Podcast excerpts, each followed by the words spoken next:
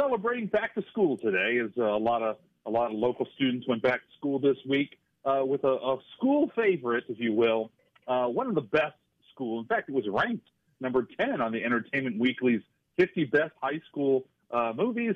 That is Ferris Bueller's Day Off from 1986.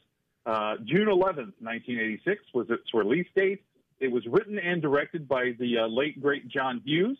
Uh, Matthew Broderick, of course, stars as Ferris Bueller, also stars Alan Ruck and Mia Sara as his pals that go on a uh, playing hooky day adventure.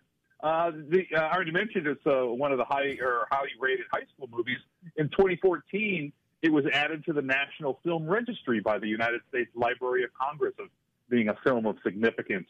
Uh, and it's just a, a fan favorite. There was actually an idea of a sequel that had gone around for years where Ferris would be in college or on a job somewhere. but the idea was dropped because Matthew Broderick uh, felt that the film didn't really need a sequel, that it was about a specific time and place that we'd all like to revisit, and it really didn't need updating. And I, I certainly respect that. I, I you know, not every movie needs a sequel, although that's business. Um, the first edit of the film was actually two hours and 45 minutes, which is crazy for a comedy. Obviously, that was edited down to a manageable uh, sequence or a manageable uh, running time. The, the, the famous parade sequence uh, was actually shot where they do the twist and shout scene. People will remember from the film was actually filmed during the Von Steuben Day Parade, which honestly I've never heard of.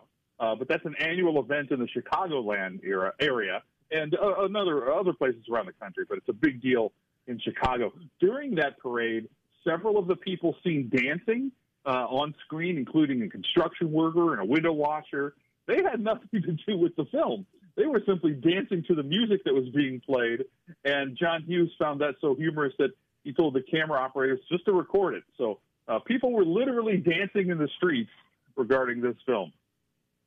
Well, the one thing when you look at, and you mentioned Chicago that stands out to me, Joe, is uh, really Mr. Hughes really showcased the city of Chicago all around in this film, going from you mentioned the the parade to Wrigley Field to the Sears Tower, really showcasing the city. Yeah, and he does that in, in all of his films because that's the area he's from. In fact, the restaurant uh, where Ferris and his uh, his companions go to eat is the same one that Jake and Elwood terrorized in the Blues Brothers. If you remember that scene, which is very funny. Shermer High School is the name of the high school in Ferris Bueller's Day Off.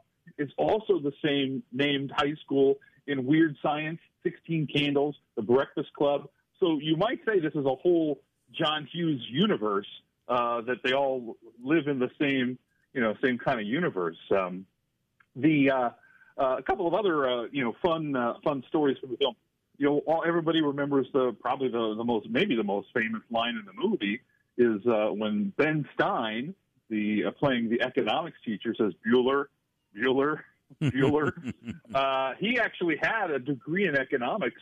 Uh, so John Hughes told him, just present an actual economics lecture in the scene. So the scene where he's giving that lecture uh, is not scripted. So the only thing that uh, was actually scripted was that roll call. Um, and uh, another uh, sort of uh, kind of semi-famous line from the film comes from the the uh, the, secre- the principal secretary, uh, played by Edie McClurg, who's also in a lot of John Hughes film where he, she says he's a righteous dude in a, in a kind of crazy Chicago accent. That was not in the original script. It was just ad libbed in her best Chicago accent as well. The some of the casting choices, um, you know, it's, it's uh, uh, John Hughes said that he always had Matthew Broderick in mind when he wrote the screenplay. Uh, but there were a number of other people considered. Probably you'd think the usual suspects of that era: Rob Lowe, John Cusack, Jim Carrey, Johnny Depp, Tom Cruise, uh, Robert Downey Jr., Michael J. Fox. Uh, so a lot of the big names from that era, or the up and coming names, maybe is even a better way to put it. John Candy. Now this is kind of crazy to me.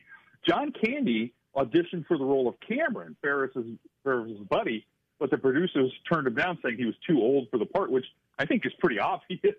I'm sort of surprised his agent even sent him out on that one.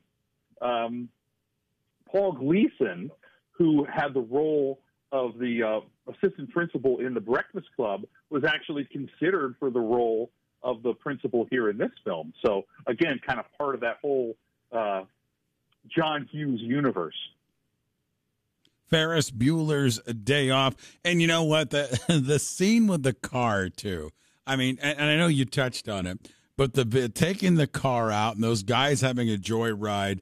I mean, that was terrific too. Not only showcasing Chicago as you mentioned, but the vehicle going all around the city and the stress. Well, that was city. actually not even a real Ferrari. They had uh, mocked it up to, to look like one, uh, which is uh, kind of kind of crazy. They didn't want to destroy a real Ferrari. It was expensive. Mm. Now, one other thing I'll mention about uh, sure. the music, John Hughes personally selected the songs for the film, and he wanted them to be somewhat obscure uh, to the you know the typical movie-going audience.